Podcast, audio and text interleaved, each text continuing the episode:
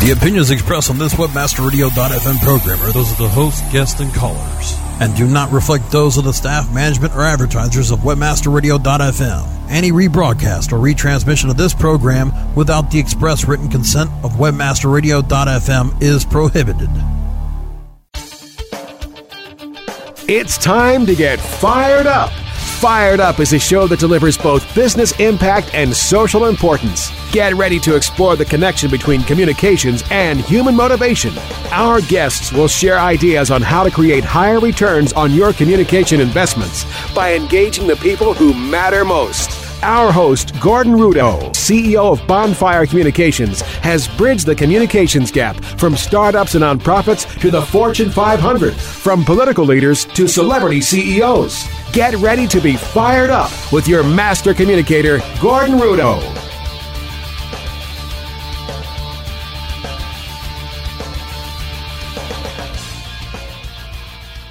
So, welcome back, everybody, to Fired Up at Webmaster Radio. Good to have you folks back. As I mentioned last week, we are close to wrapping up the season here. I think this is week 24 of 26 on our season. And because it is nearing the end and I am a nostalgic kind of guy, I've been going through old episodes and just looking at what we've provided you this season and uh, I must say it's some pretty good material. I urge you, if uh, if I had the time and I wasn't the host of the show, I'd probably come back and and listen to each one of these episodes because I think we have some degree of a master class in communications and organizational development and organizational culture and these types of things. And there's just some terrific material here, um, going all the way through from Beverly Kaye to Donna Markova to Marshall Goldsmith and Terry Pearce and Norm Smallwood and Amy Lyman and David Allen and Robert Fritz and Art Kleiner. I mean, just some really terrific stuff with Michael Gelb last week. Um, I urge you to kind of go back, and if you have the time, and you have the interest in advancing your knowledge in the organizational world, we have some of the, the best organizational thinkers in the world today speaking to you and giving you their best learning. So we have uh, a terrific show today, another illuminating, mind altering episode for you with Gifford Pinchot of the intrapreneuring fame or the uh, intelligent organization fame, depending on where you came in. And I must say that going back into this material and, and looking at what our organizations and our our world is facing today, the material that they've put out probably 20, 25 years ago is about as timely today as it ever has been. So Gifford and his wife Elizabeth, who's not joining today, but uh, I was excited to get Gifford on the phone, and, and again, look at the material that they put out 20 years ago and try to ask yourself, as I've been asking myself, how did they get this far ahead of us? so, um, Gifford, good morning and welcome. Good morning, Gordon. Thank you for joining. I hope I didn't embarrass you with the opening, but I think your material is ahead of its time.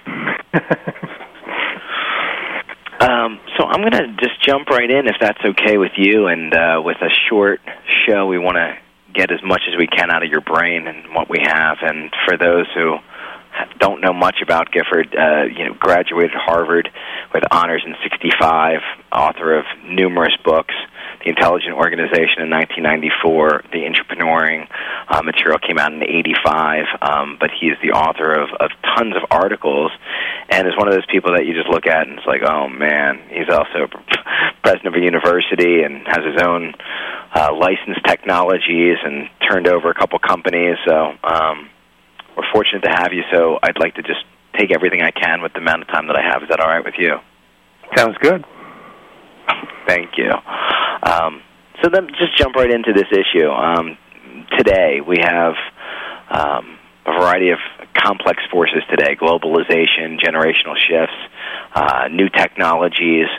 Definitely a, a need for innovation or reinvention of organizations, uh, unlike I've seen in my career what do you think we need to think about when it comes to organizational structure? If we can just dive into uh, the need for innovation and just focus there and, and looking at structures that support innovation. This is a centerpiece of your work. What kind of structure should we be thinking about today, and what are the kind of timely things that you're seeing that are working? Well, on, on the on the one hand, there's sort of the larger scale structure of how how nations uh, organize themselves. I'll skip over that for a moment, and maybe we'll come back to it if that uh, if that's appealing. But uh, let's uh, take the scale of relatively large organizations. Uh, now, relatively large organizations tend to have as their basic structure some form of bureaucracy because bureaucracy is about the high, most highly evolved form of hierarchical chain of command style organizations that we've come up with uh, yet. And yet, that very kind of organization turns out to be very good at doing something steadily over a long period of time in, a, in an environment which changes slowly, but is not very good when uh, at managing innovation and at using the intelligence of everyone in the organization. And the brains in an organization are very widely distributed, about one per person, and so it's uh, uh, uh it's important if we live in the information age that we're using all those brains to fine tune what we're doing to uh, the locality that we're in, to the product line that we're in, to the customer segment that we're serving, to the uh, technologies which are emerging in that area, and so forth. And so, what we are needing right now is a leap forward in organizational structure. And it turns out that the only way to handle very large levels of complexity, which is what organizations are facing now, is some form of self-organizing system which is constantly adapting itself uh, to the uh, needs of the moment. And uh, there are lots of self-organizing systems. One of them that uh, that we mimicked in in our work is the market system itself. It's rather strange that we live in a society in which CEOs believe passionately that uh, the most important thing we can do is have the free enterprise system work all around the world because this is the form, the way to uh, both have innovation and and uh, and growth, and also the way to uh, most uh, uh, serve the needs of uh, of people for a certain amount of freedom and so forth. The alternative often being totalitarianism, and yet those same executives uh, have a tendency to use something which far clo- more closely resembles a totalitarian state than it does a, a, a free uh, nation in the way in which they run their own enterprises. And while that might be appropriate for a small scale organization, when an organization reaches a certain size, it needs to tap into the uh, talent and imagination of its people to a much greater degree than is possible using that kind of structure. And so, what we have done uh, is created internal markets inside. Uh, uh inside large organizations, which have many of the same uh, uh, characteristics and, and operating rules that a free market has on the outside. Obviously, uh, uh, there are some restrictions which are necessary, and uh, uh, a good example of that. I, it's very hard for me to talk about my corporate clients because I, I they generally want a certain level of secrecy that makes it the stories kind of bland and boring. So, uh, but I can, uh, for example, talk about one of our clients, which is the U.S. Forest Service, that lets us talk about what we've done there. And uh, what we've done has uh, been uh, actually very successful over a long period of time in enlivening what would might otherwise be a rather bureaucratic organization. After all, it's part of the federal government. And yet, and let me pause you at that point because yeah. we're going to need to take a short break, and I like to keep our our listeners uh, kind of in suspense as you tell them about the the forest system. And, and I think there's a couple other stories I want to pulse you for. So uh, we're going to take a short break and be right back with Gifford Pinchot and hear about uh, free market system inside of large bureaucracies. We'll be right back. Stay tuned. Fired up on WebmasterRadio.fm. We'll return after this short break. AffiliateContracts.com is an affiliate network like no other. Hands on account management right from setup gives personal attention with continual account optimization. And our affiliates will attest our offers consistently pay more money every single day.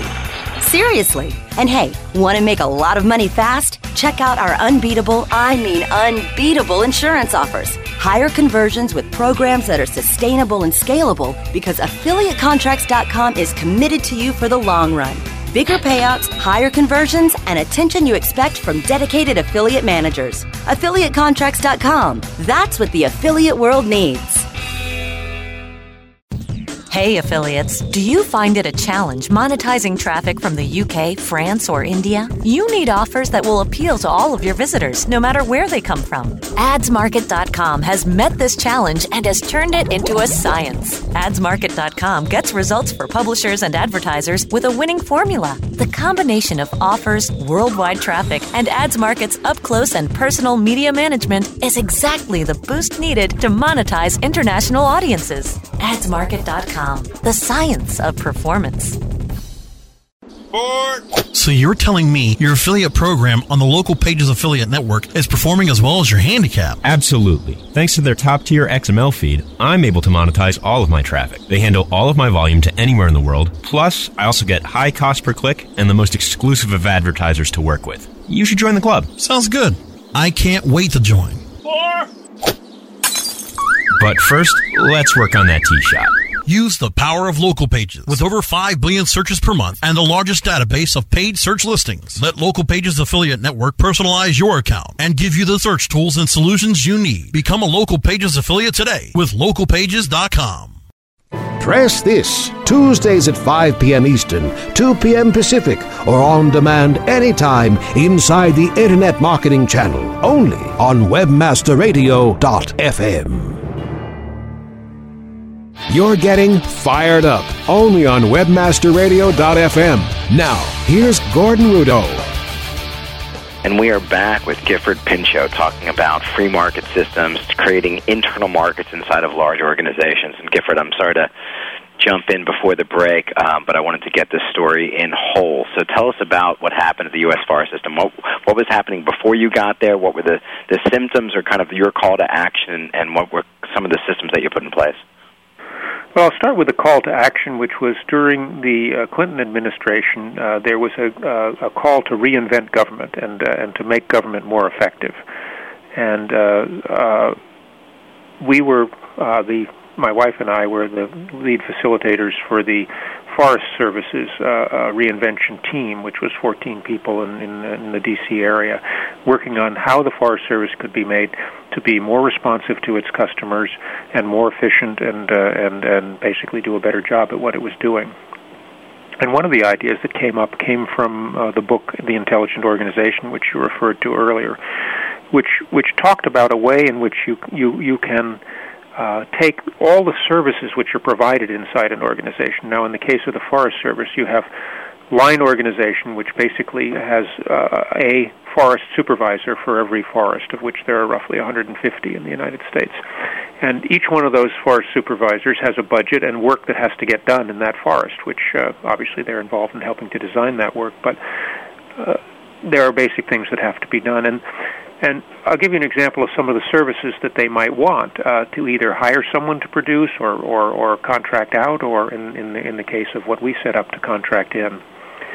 And uh, doing uh, biological assays, wildlife surveys, plant surveys, all those sorts of things are a necessary part of the Forest Service. Uh, marking trees uh, and uh, and scaling trees to figure out what's going on, programming Oracle databases, uh, uh, doing documentation, uh, uh, doing marketing and, and, and interpretation of, of, of, various sites that people would visit, archaeological studies, and so forth.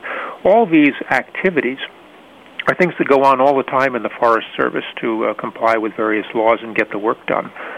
And what we did is we set up uh, little businesses inside the Forest Service that provided these. So there's a team of uh, very uh, enthusiastic computer programmers who are solving all kinds of computing problems for the Forest Service. And they don't have an allocated budget at the beginning of the year. The only way in which they can get money to pay their salaries and to, to uh, uh, pay for anything else which uh, they need, their computers in this case, they have to sell services to various customers in the Forest Service, but they're no longer in any one forest. They can sell to any one of the 150 uh, forests, and uh, and that uh, allows them to spread their res- their their talent much further and and become much better at what they're doing. Now they did a study of of the uh, impact of this on the Forest Service, and they found that these teams were roughly 1.6 times as productive as the average Forest Service employee.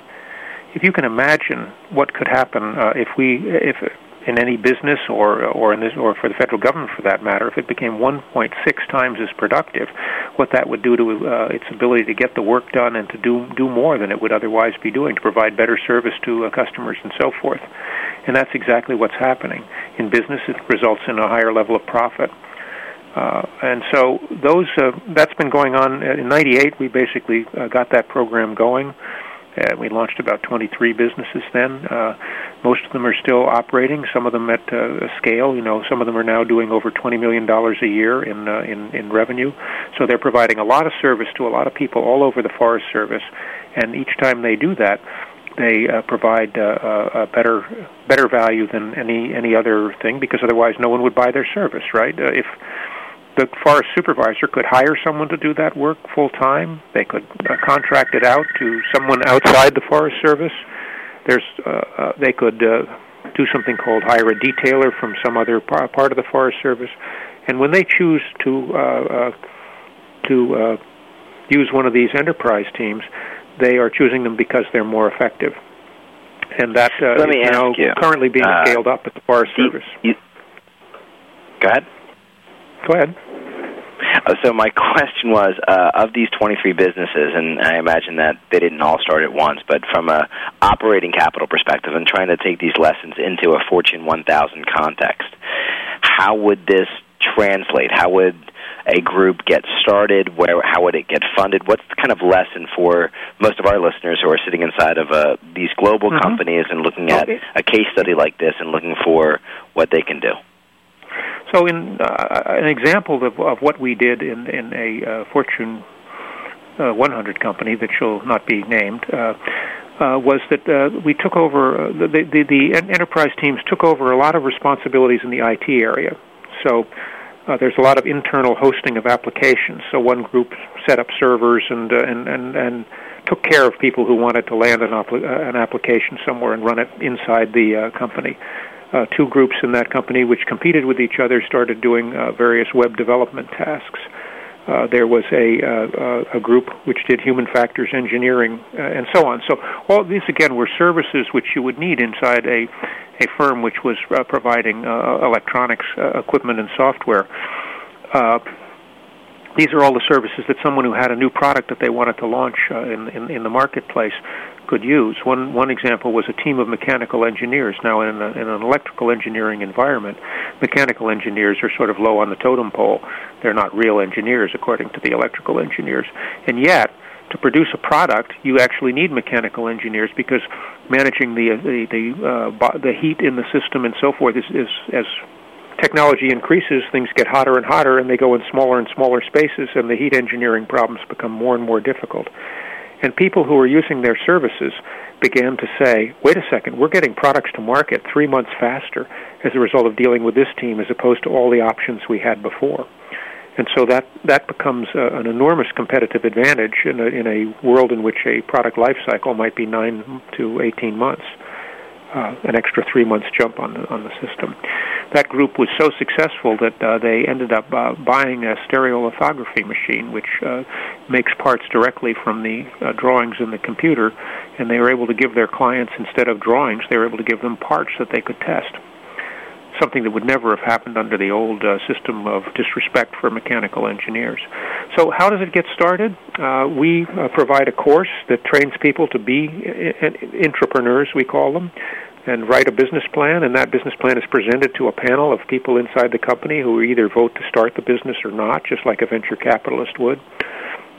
They get provided with a little starting capital, which is part of what they, they ask for, and it's up to the committee what to provide. That money goes in an internal bank and they have a bank account from then on, and the, their receipts go into the bank, and their salaries and their overheads come out of that uh, that that that bank, and it's their responsibility to maintain a good positive balance inside there. And as long as they do and don't break some important rule, they get to continue doing what they're doing.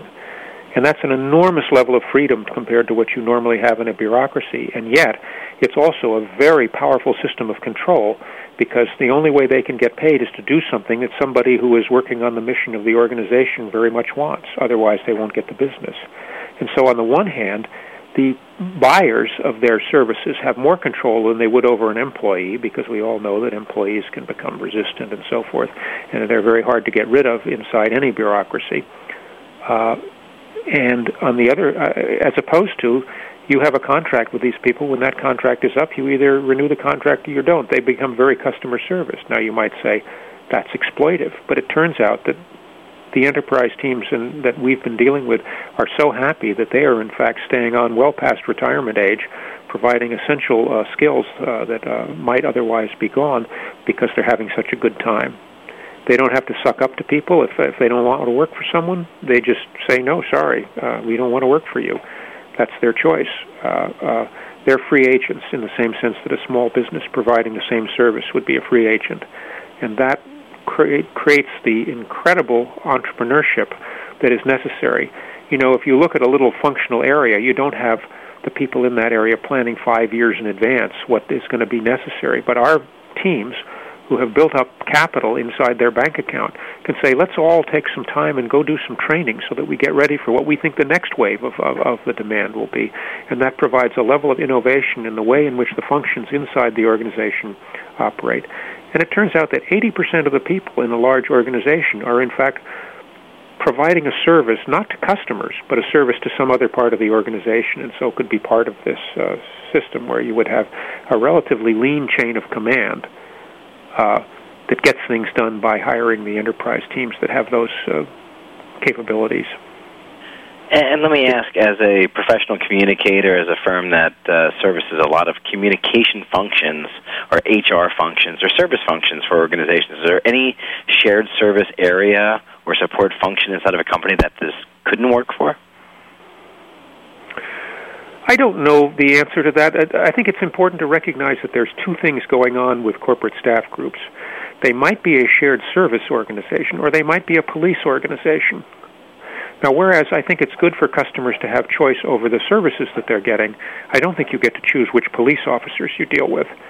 Sorry, I, I, you appear to be from the blue police force, and uh, and I have contracted to be have my speed regulated by the red police force, so you can't give me a ticket. No, I don't think that's going to work. So uh, I think what's one of the things that, that this system has done very effectively is help to separate the police functions from the service functions. And uh, there's lots of police functions that are necessary. We need to make sure we're, we're following employment law. We need to make sure that we don't violate uh, various uh, uh, uh, things which, you know, for example, that we are, our human resources uh, practices in, in, in Asia are what they should be. And, and that is something that you probably want uh, a member of the hierarchy to be ultimately responsible for. Uh, but when it comes to helping those uh, the person who's buying services in Asia from uh, various factories uh, to pick the right factories, that could be a service. You see the difference that I'm talking about here? I think it's a, a, a pretty clear distinction. Um, so we'll assume that from a service function perspective, this is where most of this counsel can be applied. Um, as you say, you don't want to pick and choose from even a, legal standpoint. Um, you like what, what one lawyer tells you to do and protects the organization, but you know your contracted lawyer tells you something different. So um, you can pick and choose those kinds of compliance issues for the organization. So I think that that line's pretty clear. Let me ask this next question though, because as we've talked about on many episodes, it's really about the leader's level of comfort or their own fears or their own kind of egoic personality that allows for certain types of organizational structures uh, to permeate. So this is a shift, as you said earlier. We've gotten pretty comfortable with bureaucratic or hierarchical systems, um, and this is the way that most leaders have been um, trained to operate. What kind of mindsets are required for this new type of organizational structure?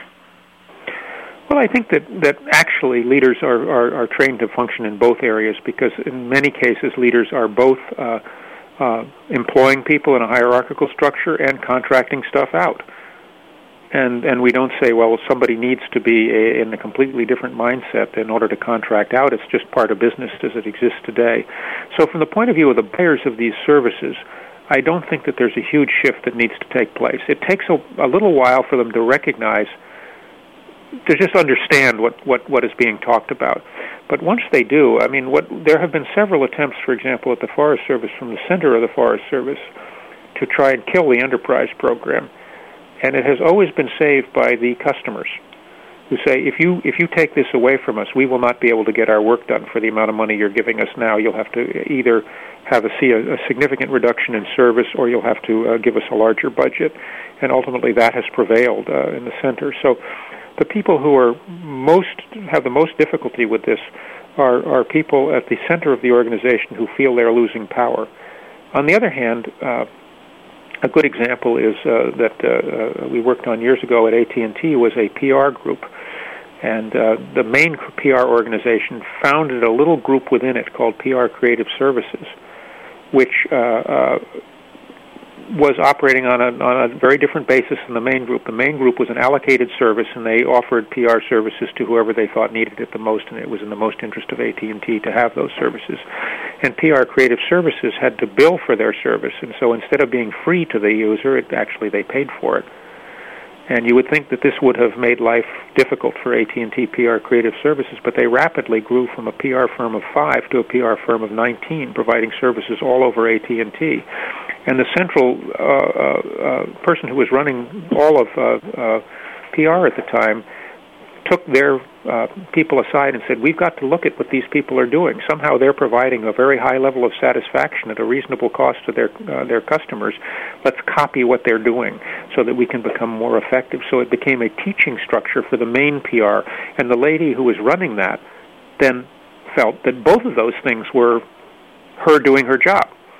She was running a, a typical hierarchical system and she was running a free market system and she had set both of them up and and collectively they were providing better service than she had been able to provide before and, and she could get a good review for uh, the fact that people were satisfied with what they were getting interesting and, and before we take our next break in a minute or two just your sense of where the market's going you know when we go through these Con, uh, contracting periods in the economy.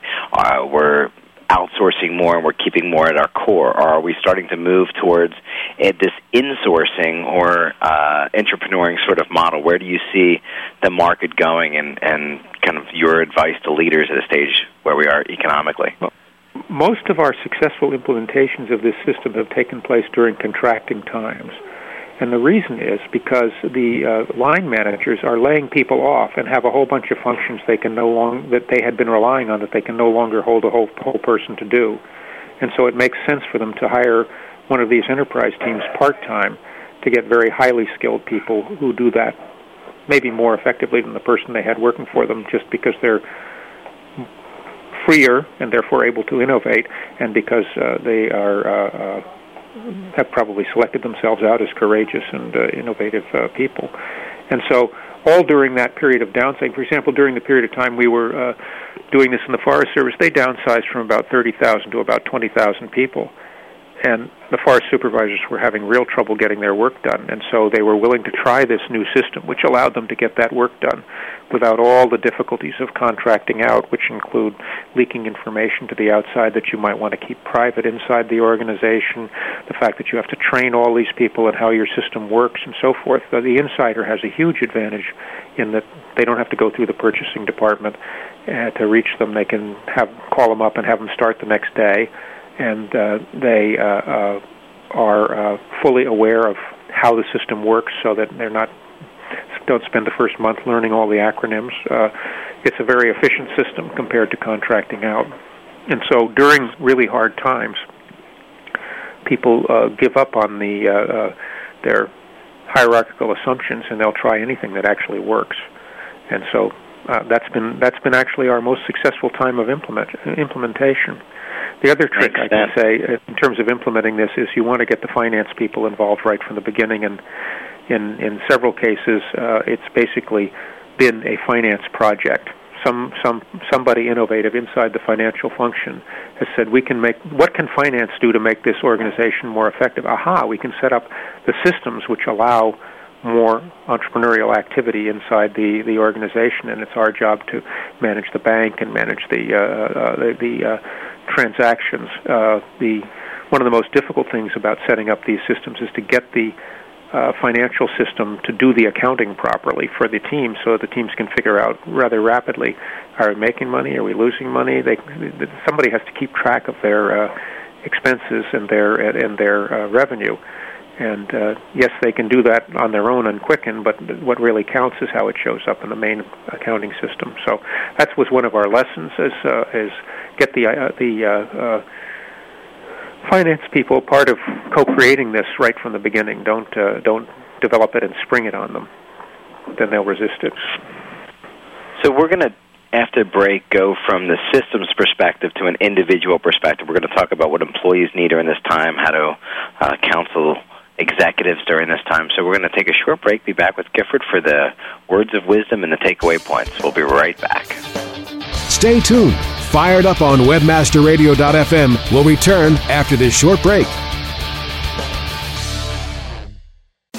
How do you choose the right affiliate network to partner with? The answer is simple MarketHealth.com, where health and wealth connect. Established in 1998, the MarketHealth.com affiliate network allows you to market and promote the world's leading health and beauty offers on the net. Start making recurring income and the highest payouts in our industry. Choose from over 50 of the hottest selling offers, ranging from herbal supplements, skincare, vitamins, beauty products, weight loss, and much more. Sign up for free at MarketHealth.com and start making money today.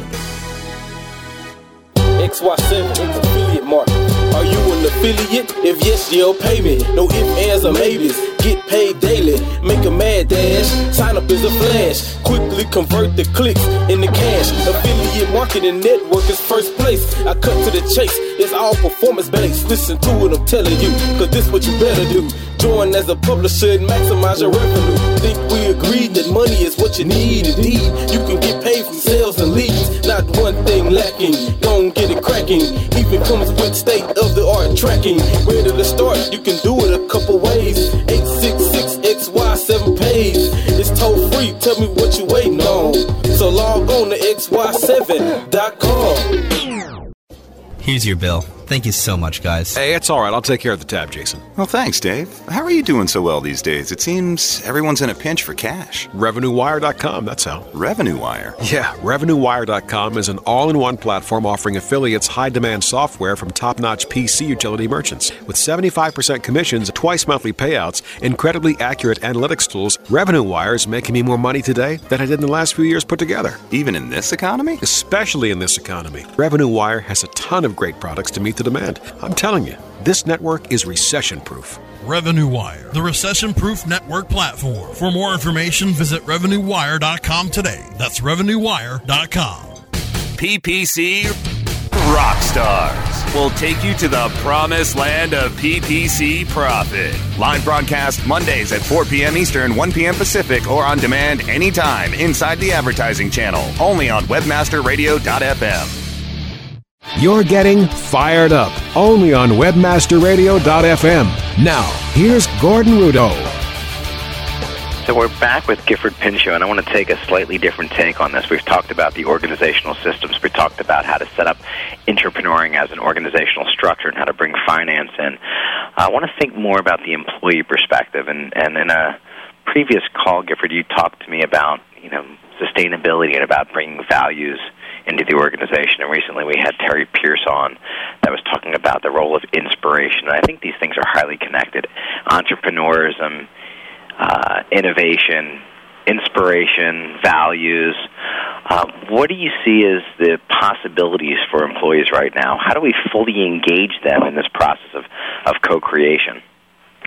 Well, first of all, they may not have the system we just discussed, and, and, and, and, and so they're actually operating under a slightly different uh, system for innovation. But if you think about sustainability, sustainability requires uh, a vast amount of innovation. Our society is about to go through a paroxysm of change as we adapt to the fact that we have to manage our carbon, that it turns out that putting that much mercury into the sea is really not going to work in the long run, and so forth. There's a bunch of things that humanity is doing right now that are unsustainable in the sense that we can't keep on doing them and maintain, uh, uh, you know, we won't be able to eat the fish, we won't be able to, you know, there's just, we can't go on doing these things. And corporations will be called upon one way or another to deal with these problems. And individuals are, in many cases, already feel in their hearts that they'd want to be part of the solution to uh, a, a looming uh, uh, crisis that we see humanity moving through at the moment.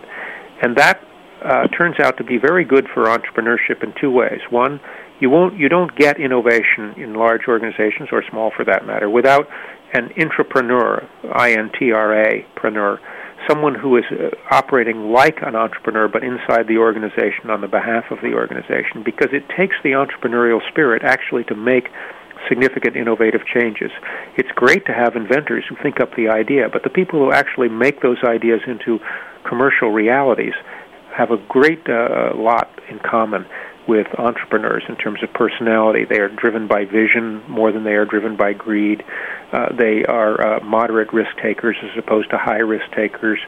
Uh, these are things that people don't normally think. You know, the, the myths of an entrepreneur is that they're high risk takers. It turns out not to be true. The myth is that they're driven by greed. It turns out they're driven by greed far less than corporate executives and so forth.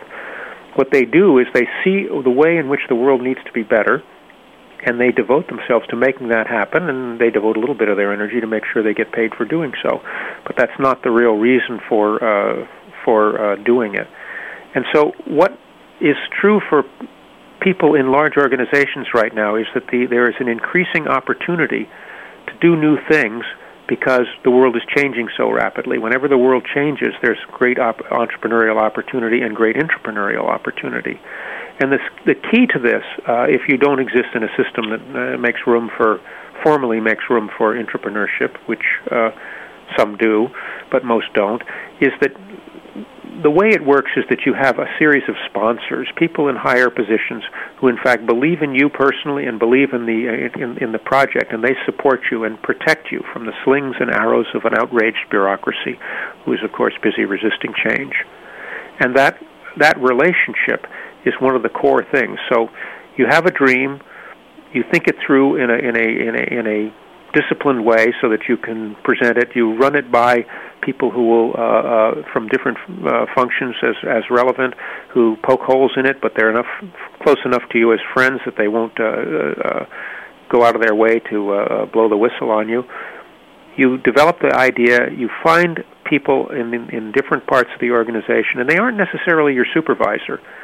We did a, uh, a study of 15 uh, uh, major uh, innovations uh, in uh, uh, that came were coming out of the R and D organization from a, from a large company, and the most common sponsor was regional sales managers, because when you go up that hierarchy, if you you talk your boss into it, your boss has to talk your boss's boss into it, your boss's boss has to talk your boss's boss's boss into it. Any break in that line, and and the system is broken but you go to the regional manager of the southeast and they don't like it, you can still go to all the other regional managers. You find one that likes it, bring them back in, defending you in meetings so that the, the that uh, uh, it uh, it helps. So you find your sponsor both within your own chain of command, that's useful, and outside your chain of command, and they collectively can convince the organization to let you do what you need to do in order to innovate and bring about a better and more sustainable world lots to work with here. If there's not a, a call to action for executives to think differently right now, whether it's from an environmental factors that the world is collapsing or the market's collapsing or the fact that we're dealing with global competition, certainly there's huge calls to action right now. You're presenting some terrific models from a structural perspective, ways of building organizations that they can actually sustain themselves, be creative and innovative inside of this collapsing environment. Um, and you also mentioned something that I want to punctuate before we go this idea of, of this gift economy that we're looking to be mm-hmm. positive contributing members of a community and, and this idea that our, our happiness also is connected to how much damage we do in the world. So there's ways of engaging people um, inside of organizations with a great call to action, great structures to put in place, but talk about as we close this idea of, of a gift economy and, and how to engage people as, as a positive contributor of, of our society? Lewis Hyde wrote a book called The Gift, The Erotic Life of Property, in which he uh, shows two ways in which uh, economic systems work. One, the typical market system that we know, and the other, what he calls a gift economy. And in a gift economy, our status comes not from how much we get, but how much we give. Just as in a exchange economy, status comes he who dies with the most toys wins kind of uh, attitude. Uh, and uh, it turns out that the gift economy is deep into everything that we do as human beings. It's one of the most fundamental aspects of what it is to be the social creature, which is a human being, which is we want to be seen as a, as a contributing member of our, our, our society.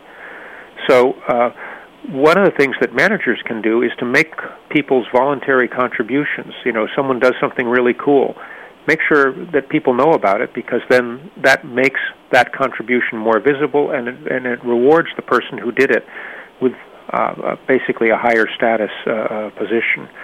And this uh, this system is is what the system that science uh, runs on. It's the system that Linux runs on. It's a gift system in which people do what they do because they want to be seen as as contributing members of a group which which they honor. And uh, and the reason why people stay up all night uh, to get that project done on time, if you really ask them what it was, it's not so much because they think they're going to get a promotion from their boss. It has more to do with the fact that their coworkers they don't want to let down their coworkers. They want to uh, do the right thing and be seen as the kind of person who does the right thing by all the people who are meaningful to them just as people, as well as the people who are meaningful to them in the hierarchy.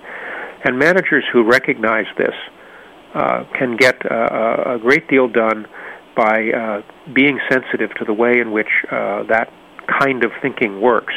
And as I said, one of the most important aspects of that is, is by recognition and by uh, uh, making sure that you know who it is that actually contributes above and beyond the call of duty. Uh, that's how the whole nonprofit sector works. People make contributions uh, and it turns out that uh, our society and our companies would not work without uh, this. It's a day-to-day, accurate uh, uh, system for measuring contribution by the way in which people think about it. We can't monetize. Quality, we can't monetize uh, everything. Whether you're a business leader or HR leader in the world of communications, to understand, because I think um, many leaders kind of have this wrong uh, and how we're building reward systems and how we're thinking about uh, the blocks that we have from really engaging people.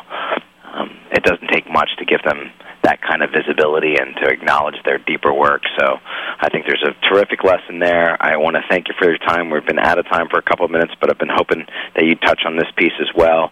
Um, uh, thank you for joining us today. If people want to find out more about you, they can go to pinchot.com. Anywhere else that you want to steer them to learn more about some of the things that we talked about? BGI.org. So check you out boy, at the boy, Bain, good. Bainbridge Graduate Institute.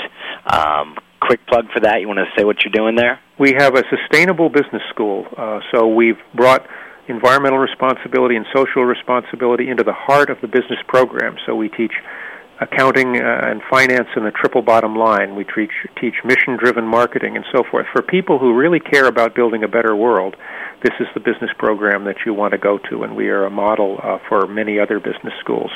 We've been named the uh, top uh, socially responsible business school three years in a row by Net Impact. We're uh, uh, the leaders, I guess, in this in this field. So thank you for your work you're doing. I also want to steer people to intrapreneur.com where there's some ongoing dialogue about the work that you're doing. So check out. So Gifford, if anybody wants to learn more about what you're doing or some of the content that we talked about today, uh, besides pinchot.com, where else should they be checking you out? BGI.edu. That's the website of the Bainbridge Graduate Institute, which is a sustainable business school. In fact, it's the leader of the sustainable business uh, movement in, in academia. It uh, uh, is a school which teaches the traditional courses like marketing, but we teach mission-driven marketing. We teach finance, but we teach teach finance and the triple bottom line. So we're bringing environmental and social responsibility into every subject, and that allows people to learn to think clearly about how uh, the uh, traditional financial profit kind of uh, uh, management fits with managing the social and environmental responsibilities, which takes some time to learn and therefore can't be totally separate subjects. We've integrated those into every course. Well, I want to thank you for the work that you and your wife are doing and the work at BGI, and uh, remind our listeners to check out all of the places to learn more about the Pinchots, but also check us out at twitter.com forward slash fired up radio, and we will check you all out next week. Thank you again for joining. Thank you.